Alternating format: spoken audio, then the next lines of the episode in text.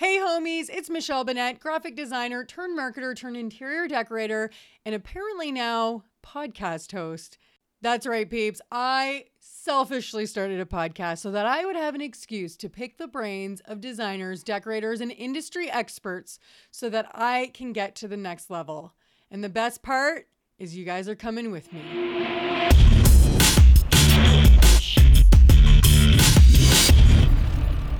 All right, guys, I'm here today doing my second solo podcast episode. I'm pretty pumped because today I'm going to share with you my top 10 productivity hacks.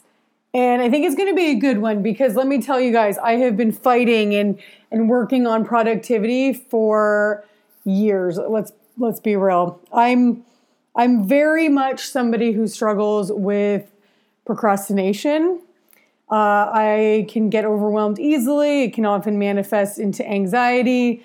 And so, uh, really figuring out productivity um, has been really, really important to me. And if I'm being real, there's probably way more things out there that you could be doing aside from these 10, but these were the top 10 things that really stuck out to me that I really feel uh, have made a huge difference in my life. And I'm going to share them with you, and I hope that they will be of help to you. So let's just get right into it because I feel like this might be a long episode.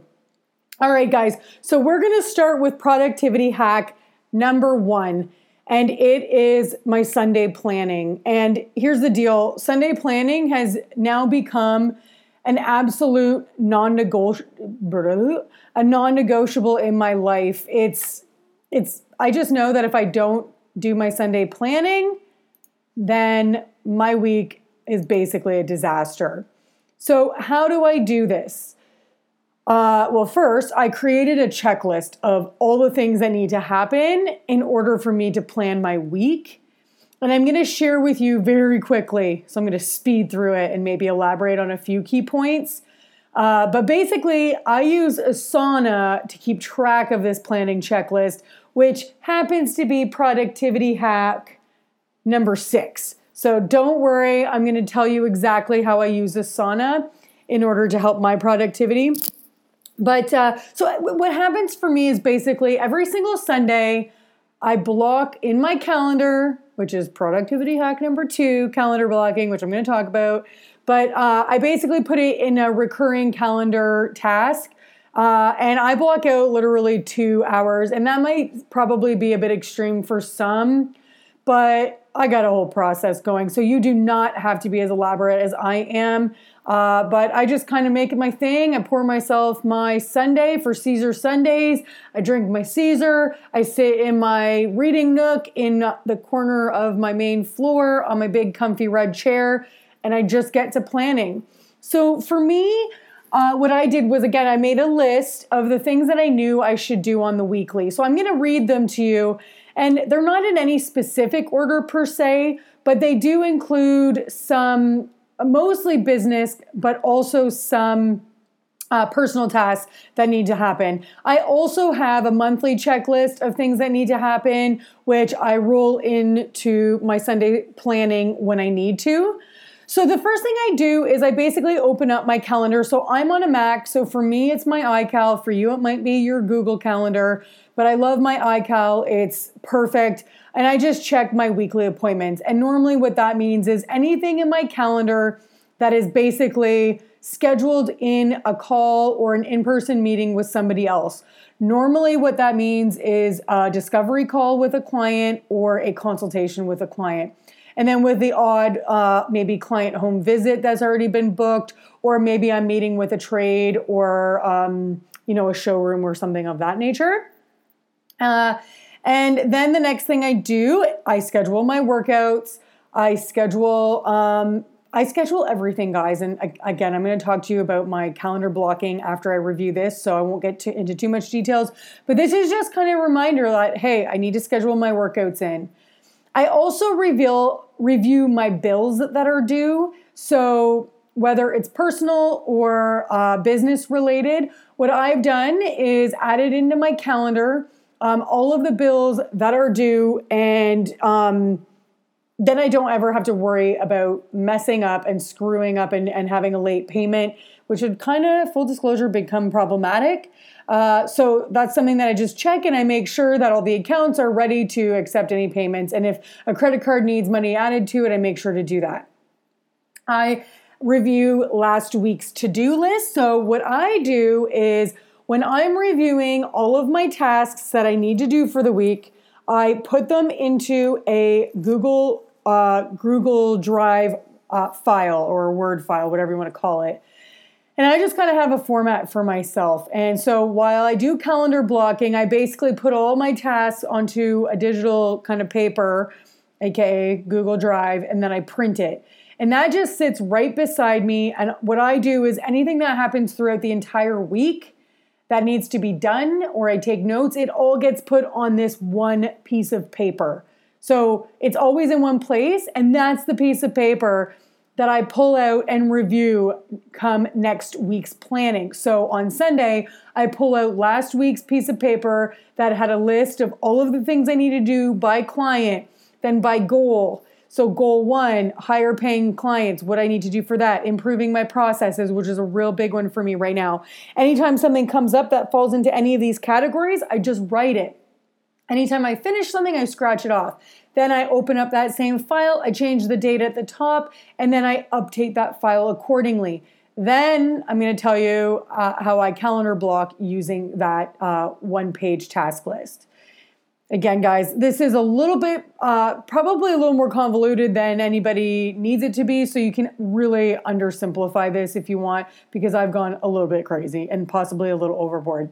The next thing I do is I review my Asana which is a project management tool for any tasks based on client that I need to do. I'm going to elaborate on this later, so I'm not going to talk too much about that right now. I review my email every single Sunday. I really try to get my email down to inbox zero. And basically, what that means is that there's no emails in your inbox or very minimal because I only keep in my inbox emails that need to be dealt with. So, what I do is I review my email, I make sure that anything that needs to be actioned is added to my to do list, or I deal with it and get it out of my inbox and move it totally out of there. Um, I try to remind myself to review my business and personal goals. So I've kind of set some goals, and we're not going to talk about that today because we got enough to talk about. But you should try to remind yourself, and this is, again, it's no big deal. It's just don't forget to check your business and personal goals so that all the stuff you're working on actually aligns with what you're doing. Because let's be real, if we're going to be productive, we need to know that we can't do it all and you have to get really laser focused. Uh, I review my personal tasks due, so things like paying bills. Um, I have uh, certain things like, again, I talked about working out, things of that nature. I review birthdays, so personal people in my lives' birthdays, so I make sure not to forget those birthdays when they come around. Client birthdays are things that I also plan for, but I do that a month at a time.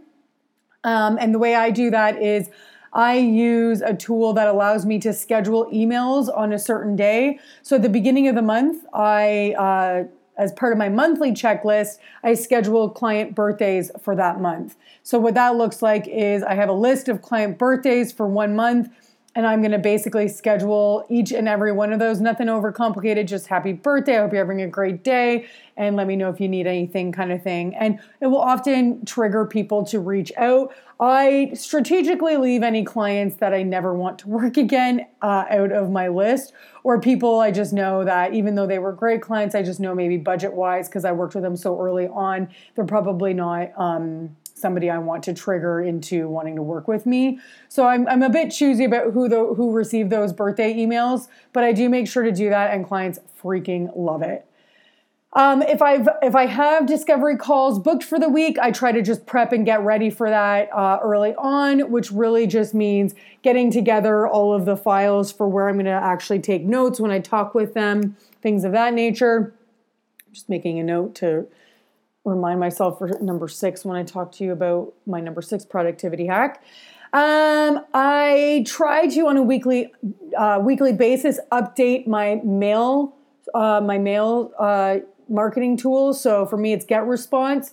And basically, what that means is any leads I got from the week before, if they opted in uh, when they filled out my form. I just need to make sure I add it because the way it's set up, it's unfortunately not automated at this point. I will review my blockouts for VCita. So I assess my calendar uh, for the week, and if there's any days that discovery calls shouldn't be booked, I make sure that they're blocked out. I make sure that there's no, even though there's automation happening already with VCita knowing when to not book certain things based on uh, tasks in my calendar. I still know that sometimes I need to account for additional time or I just don't want to accept. I want to have a full day where I'm not distracted. So I just take care of that. I also review my links for VCita make sure everything's working as I would expect it.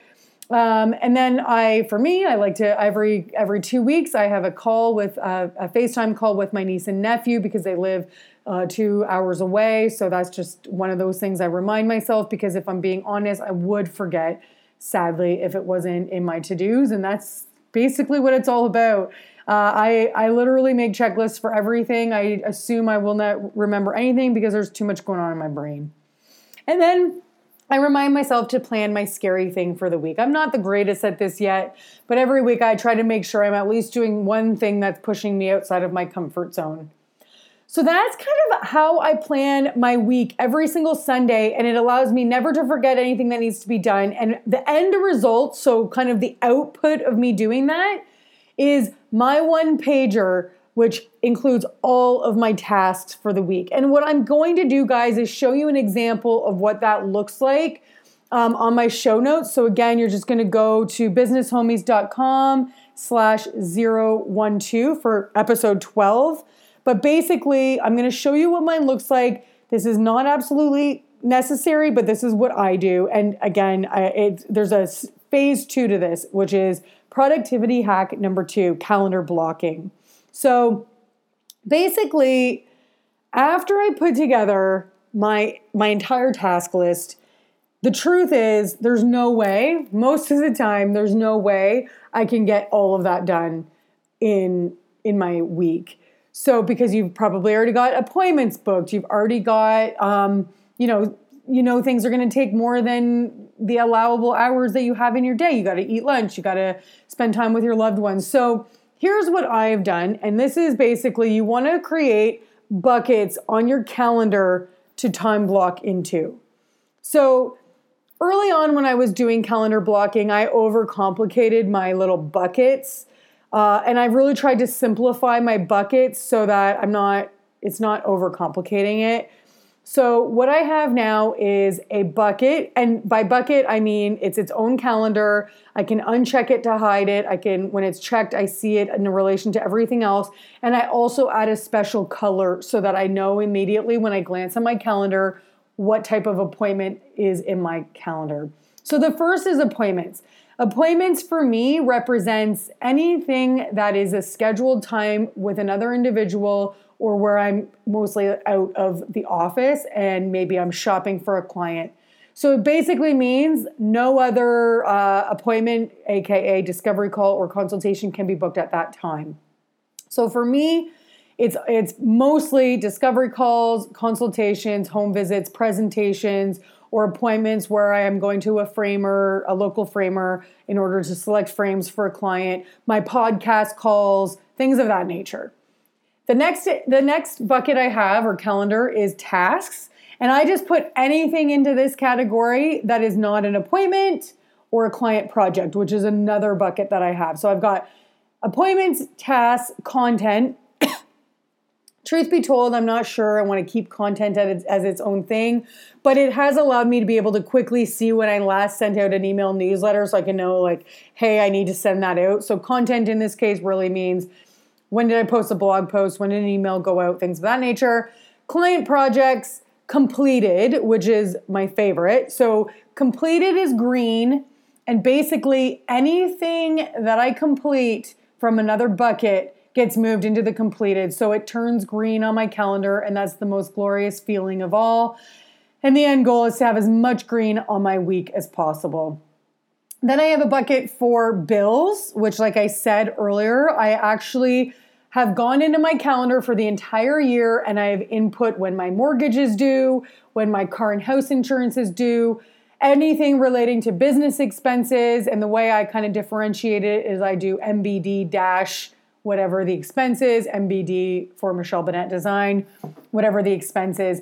And what I what I'll actually do too is periodically when I'm checking my account to make sure it went through. So for me, I just place that in the all day category so it falls at the top of my calendar and it isn't at a specific time in my calendar blocking. So it kind of just shows up at the very top. And again, I'm going to do the same thing. I'm going to take a screenshot of my calendar blocking and show you what my week sometimes can look like. And then I've got a new bucket for admin work. And I thought, I don't know if I'm going to use this, but I thought maybe I might start plopping things that need to be done into that uh, calendar for an admin, which I have starting in a couple weeks. Um, another calendar I have in a separate section is Dave. so I I am the one who tracks all of the things that we're up to in our lives. So if Dave has something going on in his life, he just tells me and I add it to his calendar. So I know when he's around and when he's not around, and also anything that we're doing together so that he's aware. So basically, guys, that's calendar blocking. It's legitimately okay. The biggest thing about calendar blocking that is so key, so key is that once you pull, so this is what I do. Once I pull my list of everything that I need to do, I take, I, I go through and I prioritize the list. And then I move it over to my calendar. So you're going to then determine okay, if I have a task for a client, so let's say I'm putting together a proposal for a client. For me, I know a proposal, annoyingly, might take me one to two hours. So I'm going to block Susanna proposal one to two hours in my calendar. And what's great is then you can just move things around as you see fit. I try to kind of get everything that I know I need to do in the week on my calendar and then I play around and make sure the priorities are taken care of. And obviously, guys, you got to make sure that you're keeping some empty spaces on your calendar because shit happens and you need to either like you got distracted by something maybe someone uh, called you you didn't plan on and you talked to them and and you just need to be able to be kind of fluid and give yourself time to kind of breathe in between so I go through and I put everything that's a priority on my calendar within reason. And again, that's the key within reason. Otherwise, you're just going to be upset when you don't get through everything and you're going to be disappointed in yourself. I'm not going to lie. Today's week, today's uh, time blocking has not gone well. I was on vac- I was away for the long weekend, and today's been a very just tired, unmotivated type day. So it's it's a little rough. Um, but anyways, once you kind of do that, you can see what you can realistically get done, and this is a very eye-opening experience. Let me tell you, and you can also just get really realistic about the things you're going to get done in your week without being upset at the end of the week when you don't meet it because you've been very, very realistic on your calendar. And for me, what happens too is sometimes I get distracted in the day, but my goal is like if I have to do work a little later to at least accomplish everything I had on my calendar, I really do try to do that if I can. Uh, but the great thing is too, if you don't get something done and you have to move it around, you can easily drag it to the next day. Or if you decide it's not for this week, cut and paste it into the next week and you're good to go. Um, but then what you can also do is at the end of the week, you have a really good indication of what you've worked on all week, and it just feels real good. All right, guys, so that was number two calendar blocking. Uh, all right, productivity hack number three. And I started this bad boy, I want to say four weeks ago. Yes, four weeks ago, I started getting up. So, realistically, I did not need to get up, and I don't really need to get up before seven. So the thing with me is, even though I work for myself, I still want to be at my desk and actively working by 9 a.m. And uh, what I started, and I used to get up at seven, call it like a month ago. About, uh, I, I was listening to, um, I can't remember her name right now, so it's irrelevant. But I was listening to a productivity hack video, and she talked about uh, getting up really early uh, and basically carving out an hour of do, DND time, so do not disturb time. So I thought, okay, well, I'm not at a 5 a.m. start just yet, but why not just get up at 6 every morning? Uh, she also talks about starting her day with lemon water, so I've rolled that into my morning. It's just a really nice way to start the day. So at 6 a.m., I, in my calendar, I block lemon water, then I block my hour. And The key with this hour, number one, it's great because nobody else in the world is up yet. Nobody's emailing you. You're, you're if you're like me, your partner is not even awake yet. So you're literally the only one in theory in your world doing work. So you are not going to be distracted by anything. And I think the key to this one hour before anything else starts is to take something from your task list that you've been procrastinating on, but has a high impact to your business. Uh, for me, I'll give you some examples of what that could look like. For me, it could be building out a proposal, a fee proposal for a client uh, after the consultation for a full project. I find those a bit exhausting, although I'm going to talk to you about how that's somewhat changed for me. It's getting a little better, and I'll tell you why. Um, starting a project, so I'm really good at procrastinating client projects.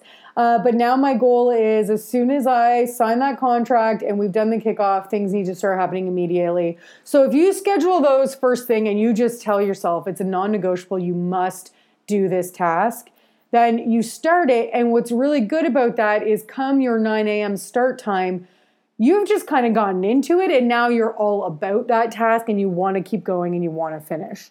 Or in an ideal world that's what's happened anyway. But if not you still got a good hour of it done and and that's great. So so basically uh, the waking up early and for me it's literally just an hour earlier and it's made a huge difference because now I after my hour I do my workout and I just do 15 minute workouts guys uh, 12 minutes if I'm being honest it's called bodyrock.tv I pay $9 a month I get access to a bunch of workouts. They are 15, up like, again, sorry, I keep saying 15, 12 minute long workouts, which are somewhat high intensity. And I just try to do that Monday to Friday. I don't always get it in there, but it's really hard to not be able to get a 12 minute workout in and not feel completely like adverse to doing that. So I would roll that into my hack as well. Don't assume that in order to be working out, it has to be this crazy, drawn out, hour long thing because it doesn't. All right, peeps. Productivity hack productivity hack number 4 is scheduling my social media into RecurPost. Now, I'm going to try to do my best to explain why I think RecurPost is better than your Hootsuite or anything similar to Hootsuite. Number well, first of all, number 1. If you're a solo like me, but you're you're constantly like, "Ooh, the algorithm for Facebook and the algorithm for this and blah blah blah blah blah." And you can't figure out how to beat the algorithm and you're not getting enough engagement. Here's what I recommend. Stop giving a shit. Until you're ready to uh, just take the time it takes in order to do that and feel like you're getting a return that's worthwhile to do that, or you're willing to hire somebody who can really help you uh, crack the code and make Facebook engagement the number one priority. But I've basically decided to change my mentality surrounding Facebook engagement on any social media. And maybe it's not the right approach, but in my opinion, it is the right approach because if you're not ready to hire people to do certain tasks, you have to get realistic about what you can do and what you can accomplish. And it's a it's the whole idea of i need to select some key things that i need to work on and i need to do those really well and not worry about the rest. And when you and when you do that you're going to see growth because you're doing some key things really well and you're going to see some growth and then you can maybe improve the other things by either throwing money against it aka additional support in the form of a team member or whatever, what have you. So, for me, I know that they say you're not supposed to schedule things into Facebook because it doesn't like that for engagement and it's not great for the algorithm. And to that, I say I don't give a flying F because it's not worth my time and the return's not there. Would it be great if I could get all the reach in the world? Heck yeah. Maybe I should do that with more Facebook Lives. But to me, the return of that effort needing to do that to crack the code isn't worth it.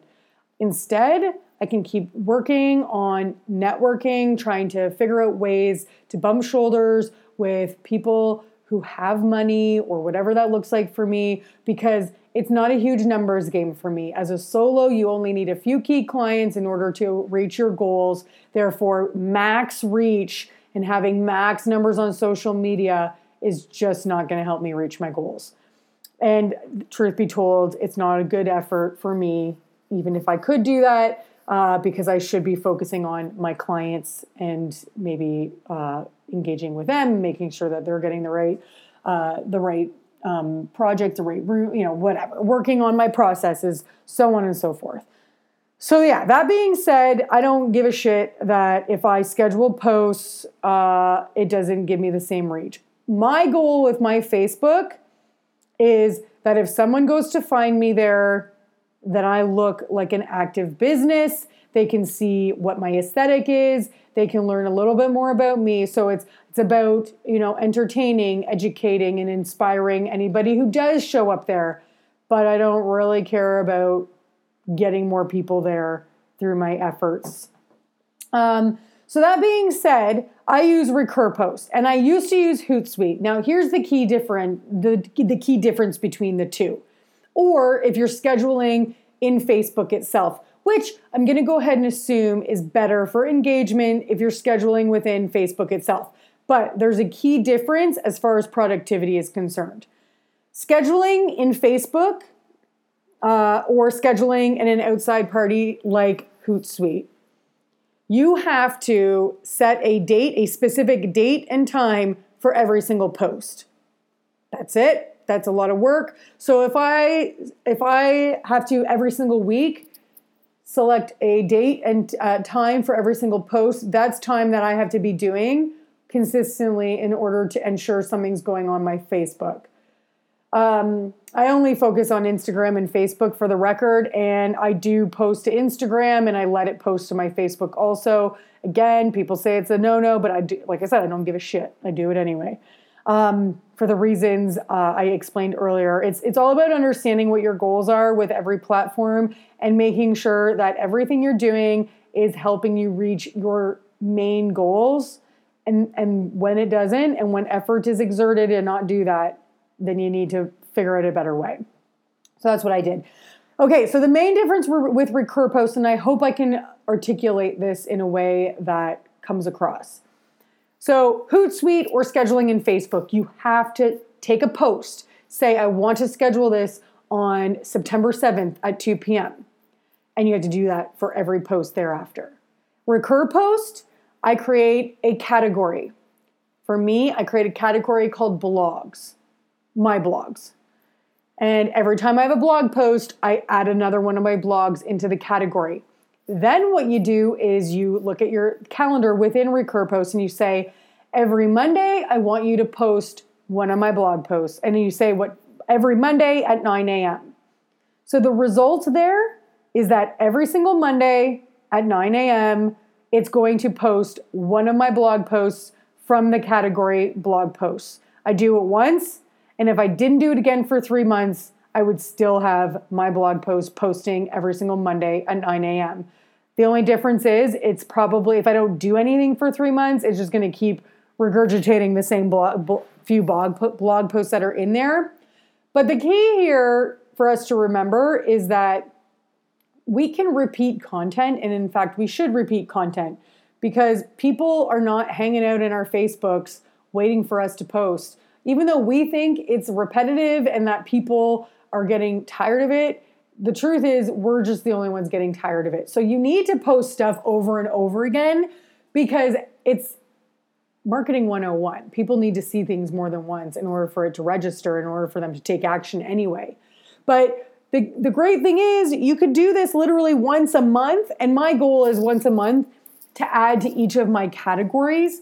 And, you know, I don't always do it is the truth. And I'm actually logging in right now because what I want to be able to do for you guys is tell you what my content um, library looks like so that you can kind of mimic this. So here's what I've done I have my blog posts as one category, and there's 48 posts in there.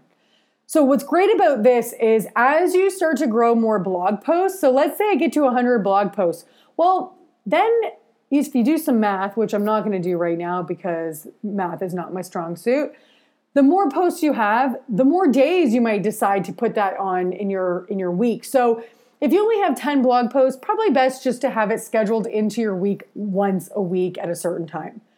I now have 48 blog posts and I know I need to add more of my current blog posts into this category, which means now I might want to add a blog post from this category onto my social media calendar on Monday, but maybe also on Thursday at 6 p.m.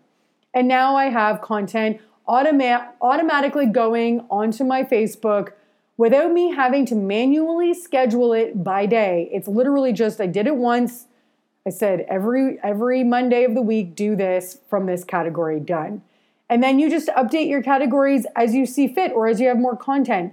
I also have a category for my portfolio, and that's why and I, it only has 18 posts because I haven't added to it.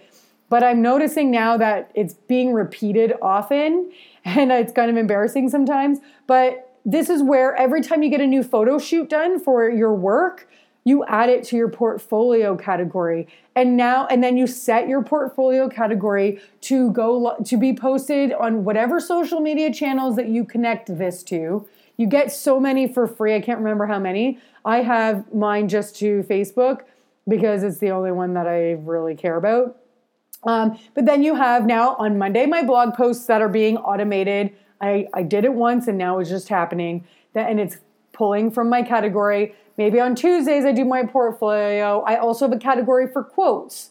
I have a category for things that I've been featured in. So when I was featured in Design uh, Sponge, I have that separated as a feature. And when it's an old blog post, I started out by saying from the archives, and I totally stole that from like uh, some design place that I follow on Facebook. But then that way it's very clear like hey, this is an old post, but I'm it's popping up again. And honestly guys, if you guys go to House and Home, you you'll notice that they post the same stuff over and over and over again. And it's because people are being inundated with content and you cannot assume that they're seeing anything the first time that you post it. So you want to make the most of this content that you're spending a lot of money or sorry, spending a lot of time on. If I if I create a blog, I want that blog to work for me every single month and not just be kind of a one time deal and then nobody ever sees it again. So, this is how you can really make your blog work for you. And again, you can connect it to other social media channels. You can connect it to your Facebook group if you have one, uh, varying things like that. So that's just a quick, the quick way I've set it up. And to be honest, I've done, I literally, aside from posting a blog post immediately, which I will do, once I post, once I actually create a blog post, I post it. Um, I have a list, checklist, by the way, for for that of what I need to do every time I create a blog. But I do manually post it to Facebook. But then, in theory, I'm supposed to add it to RecurPost. But I haven't done it in months. But it doesn't matter. My Facebook is still getting content that's relevant to me, and I do need to just go in there and add some more content. And I'm going to get my assistant to do that uh, once she starts. So yeah, that's the key difference between Hootsuite and RecurPost, and I hope that that made sense. The the subtle difference and how much little, how much less you need to be involved in it for it to be actually automated. And again, I know it's not perfect for engagement, but I just don't care because I I'm a solo and I can't do it all. So I'm just going to do everything I can to do some select things really well. Okay, guys, I'm very excited about number five. This is a new one in my life, but Mother of Sweet Baby Jesus, it might be one of the best ones so far. And I actually reached out to them and asked if they wanted to be on my podcast to talk about this software, which is called Dubsado. I've talked about it in the Facebook group a little bit, and I don't want to get too overly detailed about what it does, but I want to make sure that you know the sheer power that this tool is. So, Dubsado, in my words, I don't know if this is how they would describe it, but in my, in, like to me, what it does is it automates client communications, funnels, um, and really makes proposals for me, service proposals, not furniture proposals. So that's a key difference uh, like fee, service fee, design fee proposals. So easy. So I'm going to tell you now how that works. So, number one, there's two types of of funnels, two overarching types of funnels that happen in this software. Number one is your leads. Number two is your client. So for me, a lead goes through a series of um, buckets until they become a client. So this is how I've set it up. Basically, you might show up as a general inquiry before you're a legit lead. And a general inquiry, it really just depends on how you filled out my form on my website. But a general inquiry might just be a little bit like loosey goosey and it might not even be about my services. So I have that in here.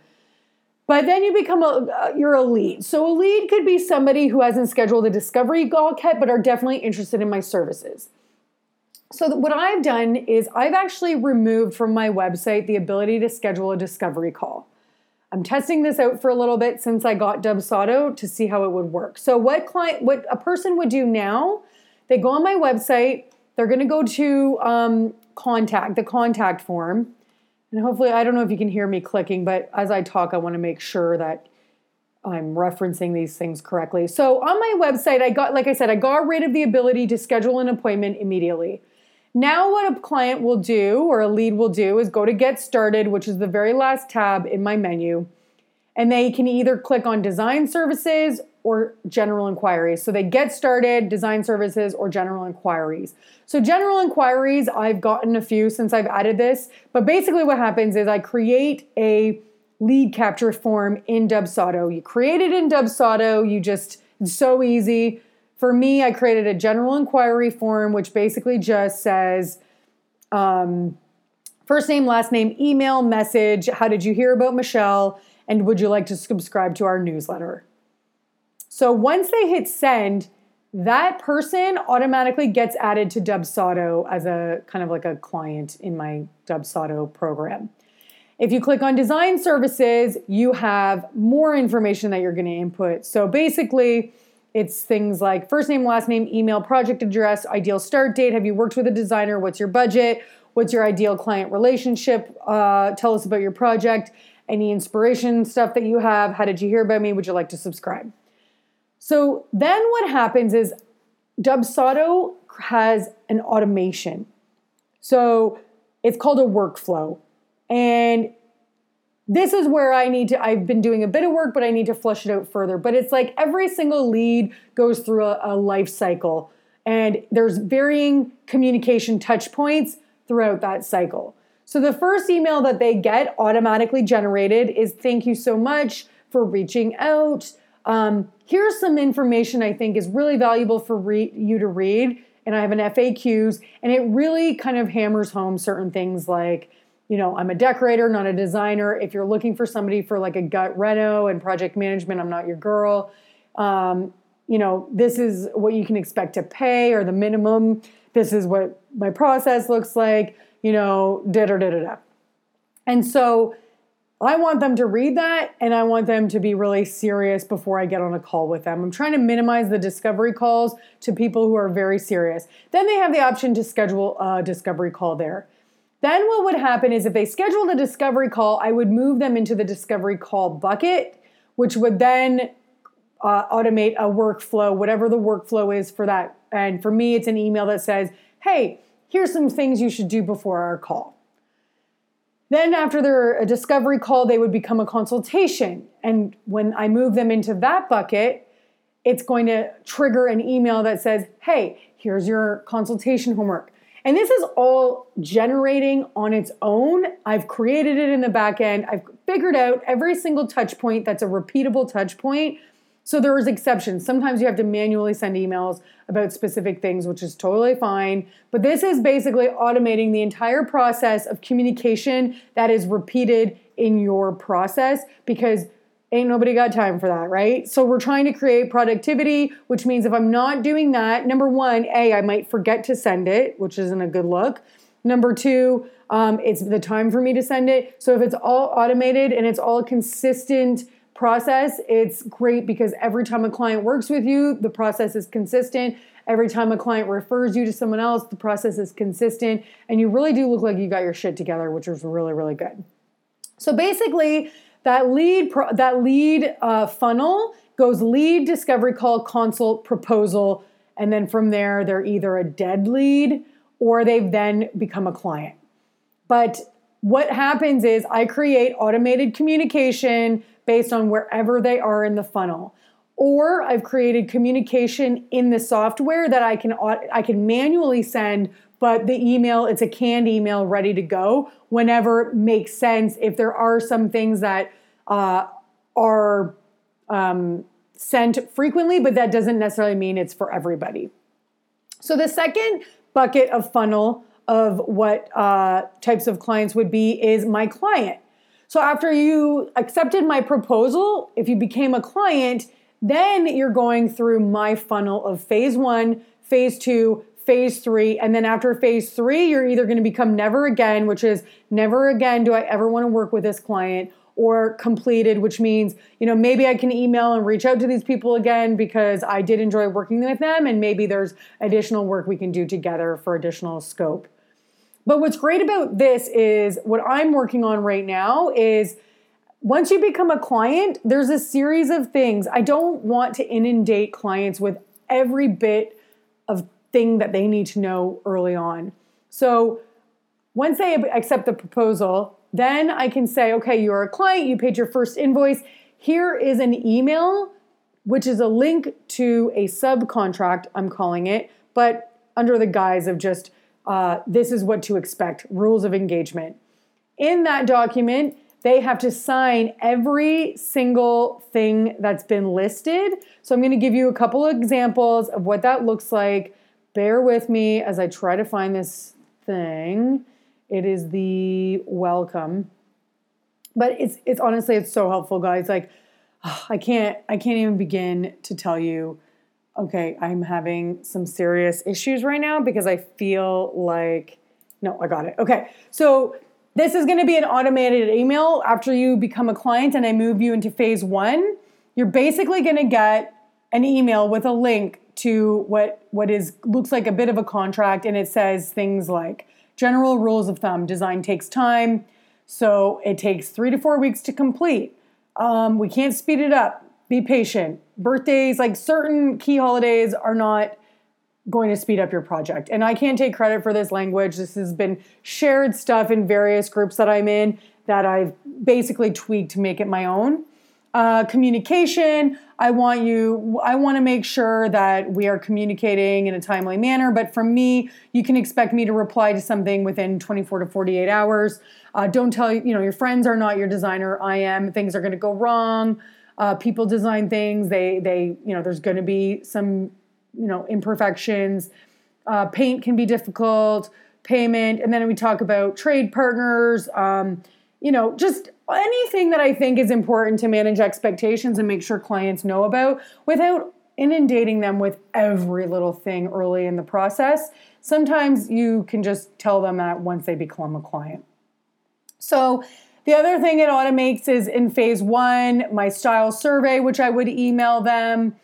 Um, and then in phase two, for me, there's a secondary uh, contract that needs to be signed once phase two hits, and that looks like basically, you know, your purchasing agreement, what you're you're um, agreeing to if I'm purchasing for you. What does phase two look like? What is the scope that I'm going to take care of for you, um, and any additional stuff. So I, I decided I would also create canned emails and expectations for things like if wallpapers being installed. So it's not necessarily automatically being sent out, but Dubsado has an email that talks about what to expect when wallpaper is being installed, what to expect and how to prepare for painting, because obviously that doesn't happen with every one of my projects, but making sure I have all of these ready to go emails that all I need to do is go into this software and send it. Guys, this tool is freaking amazing. I can't even begin to tell you. So, those are the funnels that occur within Dubsado. And what's amazing is if a lead never schedules a discovery call, I'm going to set it up so that a week from now, they're going to get another email that says something glorious that reminds them to book a discovery call. And it's just going to be like, it's kind of like an email um, marketing tool, but this one is very specific just to leads as opposed to just people who have like maybe randomly signed up for your newsletter, for example. Um, okay, the other things you can do within Dubsado is create all your contracts. So I've built out all my contracts. So I have my phase one contract, phase two contract, phase three contract. You can create sub agreements. So for me, a sub agreement I'm going to create is additional scope items that um, have been added into phase one after we've already started. Um, some of the stuff I talked about, with, which is like your expectations uh, file, questionnaires. So now, instead of using the Typeform tool, or what I was using before was Google Drive, to create my questionnaire, I have it all within this tool because, again, I know that if you book a consultation with me, you have to fill out the questionnaire for the consultation, and now that's just automated. So it's been built, the questionnaire is now built within this tool so that after they fill it out, all I have to do is go to the client's um, kind of profile and click the questionnaire, and I can see all of their answers within it. It's all kept within their profile. Uh, like I said, proposals. So, proposals is a big one for me. I now can create all of my proposals, again, not furnishings proposals, but service fee proposals within Dubsado, and it has made it one million times easier for me, which makes it less of a chore for me to create a proposal. Um, so I created basically a template, and all of these are templates, and you just use the template, but you can easily change it based on you know weird scope things that could happen from client to client.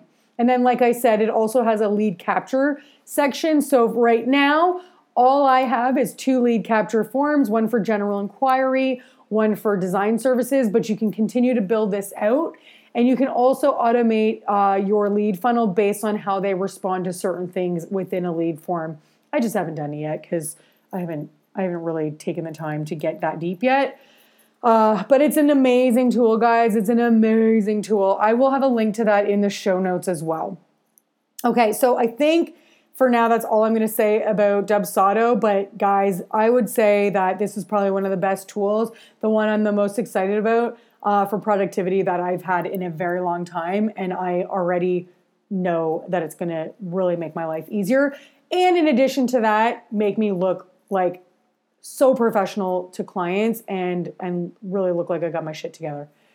Oh, I should also add that it automates invoices. So if somebody accepts your proposal, you can have it automatically send them the contract.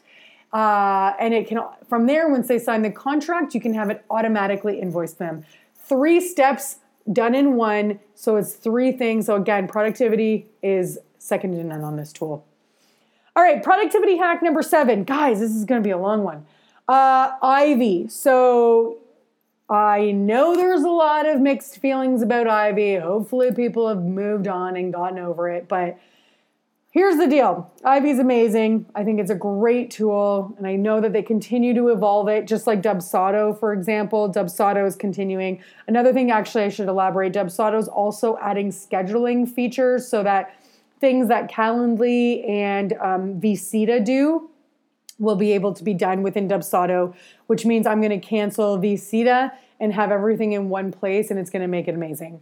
Okay, so for Ivy, I use Ivy. The way I look at Ivy is it's a purchasing tool and it's how I make my purchasing so much more efficient.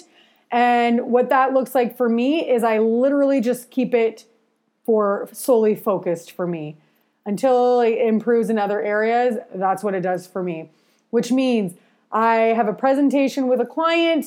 I have all of the items that they may have verbally approved already. I put them all into one proposal, uh, which then gets emailed. Everybody knows about this tool, but I'm just going to tell you again in case you're not familiar. Um, and guys, just so you know, I'm going to make a list of all of these in the show notes, and I'll have links to them in case you're interested in checking them out. But, anyways, you send it you can click once they approve it and they can toggle unapprove for certain ones, certain items. If you have a list of 10, they're approving 9 out of 10, you can set it up to do that. Once they accept it, the way I do it now is I turn that into a retainer invoice. So if the total invoice was for 15,000, I turn it into a retainer invoice and I only apply it to each individual invoice as items are purchased because sometimes a price might vary based on when I order it or shipping all that good stuff. But what's great about it is after it's approved, you literally, with the click of one button, you go create purchase orders and it spits out the purchase orders by vendor, which you've already pre populated into your system. And then all you need to do is go to purchase your purchase orders tabs, click on the purchase order for, say, Renwil. Click it, review it, make sure everything is in there that you want it to be in there. You, you click send, it's going to email it right to Renwil, and then you're off to the races.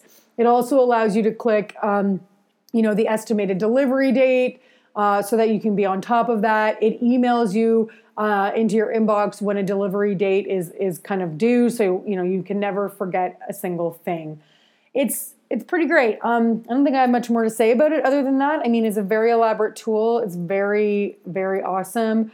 Uh, I highly recommend checking it out and even giving it a test if you want. I think there's a, a, a trial period. I can't remember. But at the end of the day, I figure even if there is no trial period, just invest the whatever it is, 70 bucks a month to just give it a try. And I mean, 70 bucks a month isn't a huge amount to test something out and see if it works and makes your life way easier. Um, so, no, this is not a free tool. Neither is Dubsado.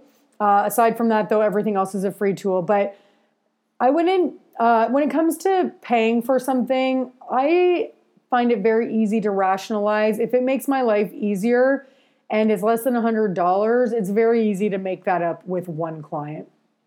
All right, guys, productivity hack number six templates. I basically create templates for everything.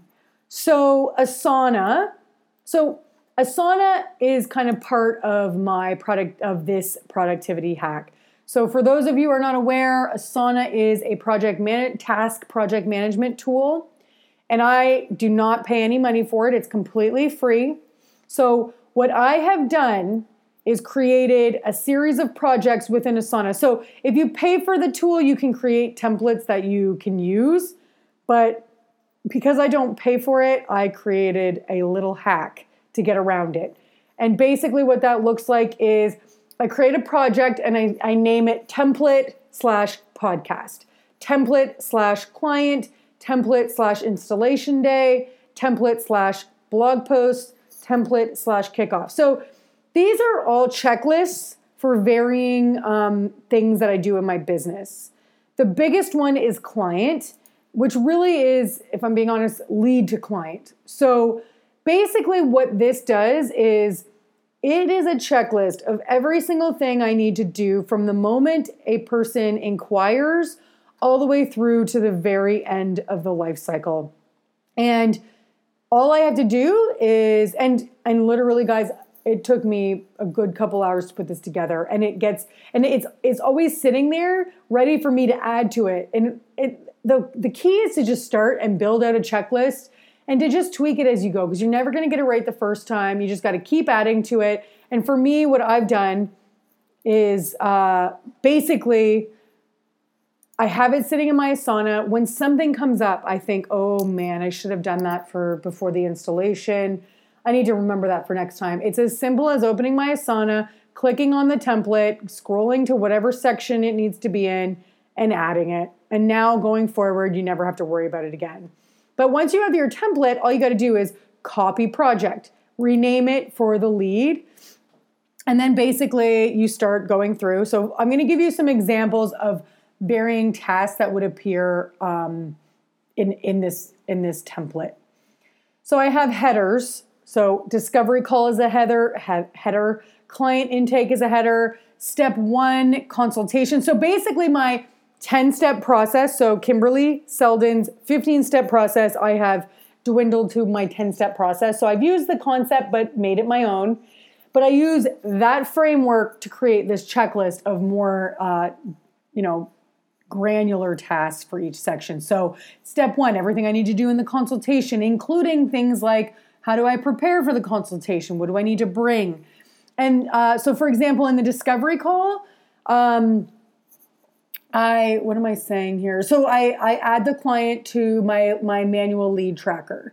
So I like to track my conversion rate. So I have a manual lead tracker that I input the client into. I also give the client a docket number. So for example, my docket number is MB-000 100-18 for the year. And all that means is that code is what I use anywhere. I so on my email, on my desktop, um, in my Google Drive, so that it's consistent everywhere, and I don't have to worry about what I named it. And that's where kind of the, you know, the master list of all my dockets are kept. Um, and you know things like you know before we get on our call, I need to establish the dates for the consultation, so I'm ready to tell them what dates I have available. If they've opted into my um, email, then I might add them to my email. Or if I don't do it right away, this is where I go look to see if I need to add them on Sundays when I do my planning. But it's basically things like that. And it's very granular, guys. It's probably a good 100 tasks. But it's like you can never remember to do this every time. So all you got to do is make your master list and create a task or create a, a template. Um, I also have a template for in my Google Drive. So uh, I have a, a template for my flat fees. So I often get people asking, like, what should I charge for this project? And the truth is, nobody can tell you because nobody works the same way. What you need to do is use the list of the tasks that need to happen on any given project and create yourself a template that you can copy every time you have a new lead and you can use to, to create uh, and estimate the number of hours. So I have a template that basically is broken up and this has changed and it involves literally pretty much with every single project proposal that I do because it's a constant improvement every time. So I'm two year, two and a half years into my business, guys, and I'm still tweaking it. So like you just you just gotta like gear down, bear down, gear down. Don't think any of these things are actually sayings, but you just got to sit down and do it. It's there's nothing anybody can do to tell you. You need to sit down and create yourself a spreadsheet that then you can use regularly because you do not want to do this every time. And this is probably takes me a good 2 to 3 hours to really flesh this out and make it so that when I input numbers into it, it actually flushes out a number for me. I have it set up too uh, and when you start realizing how clients want their information based, because the, the, the truth is, how clients want information varies from client to client, but also designer to designer. And I suspect that has a lot to do with how designers deliver information. So, what works for me may not work for you, but I know that I don't have the highest budget clients like a lot of designers that I admire. I sure, I believe I will get there and I know it's going to happen, but right now I don't. So I know that sometimes clients want the ability to, uh, for me to send them a proposal revised with rooms removed. So I strategically made my spreadsheet one that allow that's by room that I can easily remove rooms and um, and spit out a new number if I need to tweak it quickly. So basically everything's a template guys. I have a template for my estimated budget for clients um, for furnishings.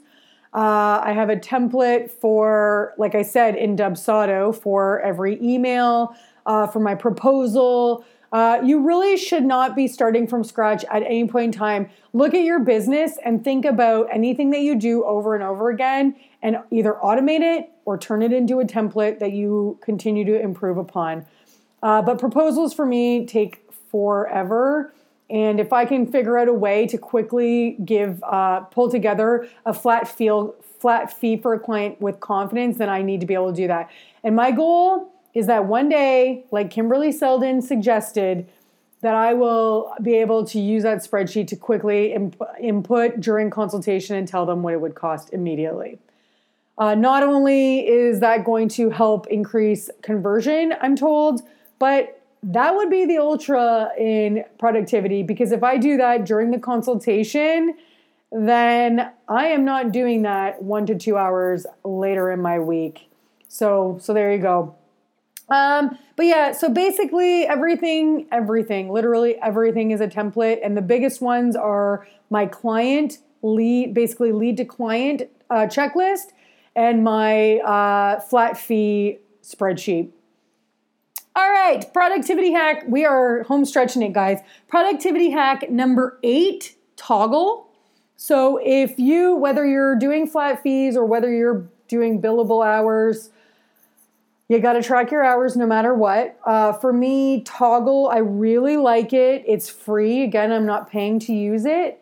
But what's so awesome about it is that it, well, you can create clients in it, you can create projects, and you can create tags. So I'm going to tell you a little bit. And why are the tags important? So I'm the master of overcomplicating. So I had to go in and try to simplify this a little bit for myself. But um, here's what I do I, generally speaking, I'm calling my, uh, when somebody pays for a certain number of hours, uh, it's a time block. So if somebody has paid for a time block, then I want to make sure I click, uh, I tag it that time block. And if they're in phase one, I want to tag it phase one. I might also want to tag, I have, I'm going to go through these. I have billable, build, time block one, time block two, time block three, mostly because after somebody purchases one time block and we go through that and finish it, they're probably going to purchase a second time block. So I need more than one time block in order to differentiate those time blocks from each other. Then I have phase one, phase two, phase three four plan elevations, presentation, proposal, purchasing, refinements, sourcing, consultation, and so on and so forth. The rest I won't go through, those are the, the main ones. Basically, I've tried to keep it as simple as possible, but knowing that I really should be, I should know how long it took me to do my floor plans, I should know how long it took me to source. I should know how long it generally takes me to do refinement so that I can know for next time and make sure that when I'm estimating that time for future projects, I'm getting better and better at it. But what's great is then using those tags, you can do reports. So, what I do is I bill at the beginning of every month. And what I do is if anybody is basically in a billable situation, which is somewhat rare, but if someone's in a billable situation, all I have to do is click on reports, click last month, because normally, like for example, I normally would bill for last month now and I will click the tag billable. From there, I'm going to see that there's maybe two clients that are billable, and then I can I can then refine it based on the client, and then I can just do a quick scan, make sure all that makes sense. I can then create an invoice for that, and then what I would do is I would change billable, that was originally tagged billable, to billed, so that I know I never have to wonder did I actually charge for that time. So the key there is to unclick billable and change the tag to build once I've actually built. But, anyways, it's the same thing for all of the varying set categories. But for you, you can just think about what makes sense and you can keep it even simpler than this if you want. Uh, I'm probably going to try to simplify even more, but this is really great for me to kind of get an understanding of how much time is spent at various various phases, and uh, it allows me. I every single week I do track my hours to see uh, what I'm looking like in relation to what I estimated and what has been paid for. So there you go. There's Toggl for you. Number nine, Wecora. So I'm, you know what? Yes, there's a lot of tools. This this does mean that clients are seeing three different things: Dubsado to start, Ivy, then Wecora, and it it's not ideal. I'm not gonna lie but I have yet to find a system that does everything I need in one. So it kind of is what it is right now. Wecora is good if you're doing things like um, e design. Uh, Mydoma is great for e design as well. If you're a heavy e designer, uh, do a lot of e design, I highly recommend Mydoma. But um, because I already use Ivy, it doesn't make sense for me to use Mydoma. But depending on the client, I might put all of the selections into Wecora for us to have a conversation back and forth. But to be honest, the biggest thing that Wecora has been good for for me is my style survey. So, my style survey, so I used to use Typeform. So, I realized that I needed to create a very intensive style survey in order to get to know my clients, um, you know, what they like, what they don't like, in addition to basically uh, our any conversations that we might have. And it's been really great, but uh, it just hasn't really, I haven't been able to nail it. So I knew I needed to elaborate. So Wecora is great. So what I did was I created a template. so it's a Wecora board template. And it basically, I'm going to actually log in right now, guys, to tell you all of the things that it includes. But it, what's great about doing it this way, because I used to do it again in, in uh, Typeform, but I moved it into Wecora because Wecora allows you to have a conversation back and forth about any given image that you post or what have you. Not to mention, when I copy the template for a specific client, I can customize it to be a little bit more catered to the project. I can delete questions that are completely irrelevant. I can add more inspiration to the template that I already have that is maybe more catered to them, which is not something that I can do in Typeform. It's just kind of is what it is and you got to go from there. So basically, the the the survey starts by saying I would de- describe my style as, and they have three images that they can click thumbs up or thumbs down, and they can elaborate. And I basically tell them to elaborate where they can. Then I go on to say, when it comes to furniture and home decor, I believe that less is more, balanced is better, more is more. Uh, then I have a list of a bunch of retailers. What stores are you most drawn to for furniture and accessories? They can check and uncheck, or sorry, that's a lie. Thumbs up, thumbs down, any of the ones in here. Again, it helps me understand where they like to shop uh, and their style. Then I have which living room, which living rooms are you most drawn to, and I really tried to get an eclectic um, collection. Also, an eclectic collection of things that I feel like I can handle too, because there's certain I don't do farmhouse, and so I don't even have farmhouse on on my list here. Hopefully, by this point, they kind of know that I'm the type of designer that can deliver what they want. So it's it's mostly within my wheelhouse to some degree. Um, I ask questions like, "Hey, do you like cowhide rugs? Are you into leather?" These are things that we need to know. Uh, I, a series of sofas that I want them to tell me which they like and elaborate on what they like and don't like. What do they? What are your thoughts on color in a room? And then I have all the colors they can pick from. What colors do you like? What colors do you hate?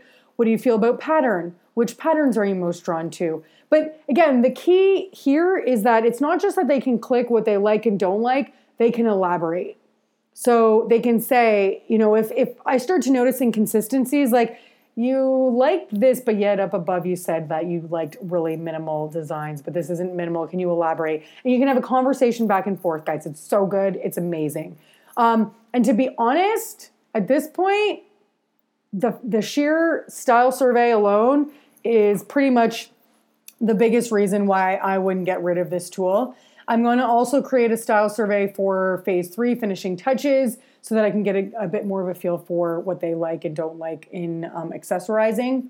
Uh, but it's been a great tool. But again, it's also something that you can actually post all your selections in and they can create a conversation and dialogue back and forth about that. Um, okay, so productivity hack, my very last one is Loom. And Loom, if you go to useloom.com, is what I use if I need to respond to an email, to a Facebook, uh, in my Facebook group. It's I very commonly use it. Uh, sometimes people ask questions or I send a proposal for something where I feel like if I'm not hopping on a phone call with them, I think a little bit of an additional explanation via video would be best. And this is again a free tool. You just literally click on a button that's a widget in your browser and it allows you to record your screen, your PowerPoint presentation, whatever, what have you. And you can basically just verbally, you can have a picture of your face while you're talking, or you can delete that. But basically, you can. Um, you can just do a quick video and share it with uh, the, the person. So for me, I do it a lot in my Facebook group. So when you know, if I want to respond without maybe doing a Facebook Live, then I might do my email response that way, or sorry, my, my video response that way because it's super quick. And sometimes I just think typing things up, by the time I try to edit and make sure that it makes sense, I could have just said it and it'd be quicker. So there you go, guys. That is my 10 productivity hacks. I'm going to go through them quickly one more time. Number one, Sunday planning. Number two, calendar blocking. Number three, waking up earlier. Four, RecurPost. Five, Dubsado. Seven, Ivy. S- Whoa, wait. Sorry, six, Ivy. I might have screwed up my, my numbering earlier because I screwed up my numbering on my pages here. Seven, templates, creating templates. Eight, Toggl. Nine, Wecora. Ten, Loom.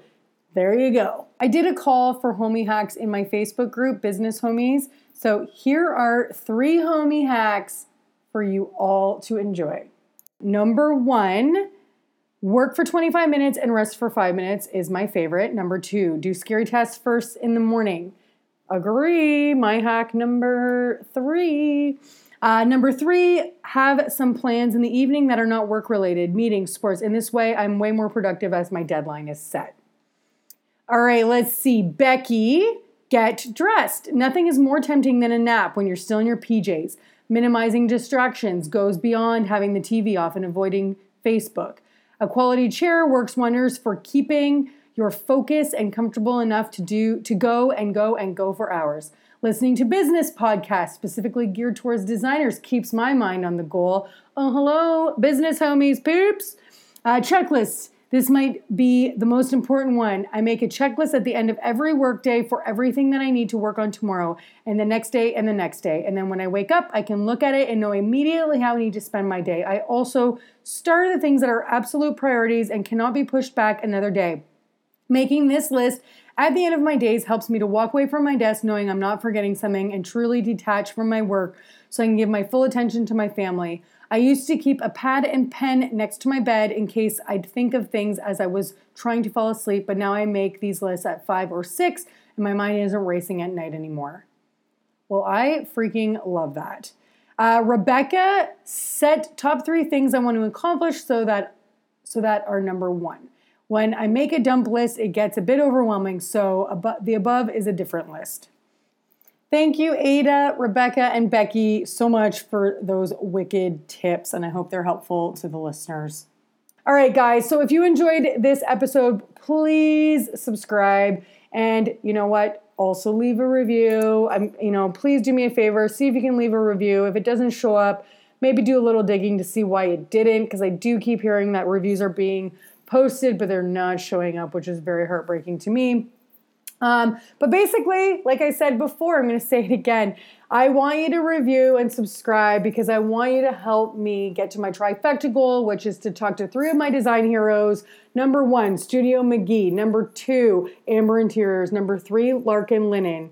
And you guys can help because by subscribing and reviewing and sharing with your friends, uh, then it'll be more likely that they'll want to talk to me if there's actually a listener base. So that would be amazing. If you want to read up on the show notes, you can go to businesshomies.com slash 012 for episode 12 because we're on episode 12 already, which is crazy. If you want to follow along my journey, go to Facebook, search Business Homies. It's my Facebook group where I try to go live most weeks uh, and I just share the good, the bad, the ugly, the ups and the downs, everything that's going on. And I hope that it will inspire and help anybody else who is also starting a business. And there you go. That's it, guys. That's all I got for you this week. I hope that was helpful. If you, additionally, if you have a productivity hack, I would love it if you would share it in my Facebook group on the uh, link to this podcast episode. So please let me know if you have an amazing productivity hack that you would like to share. Otherwise, guys, that's all for this week. Bye, homies.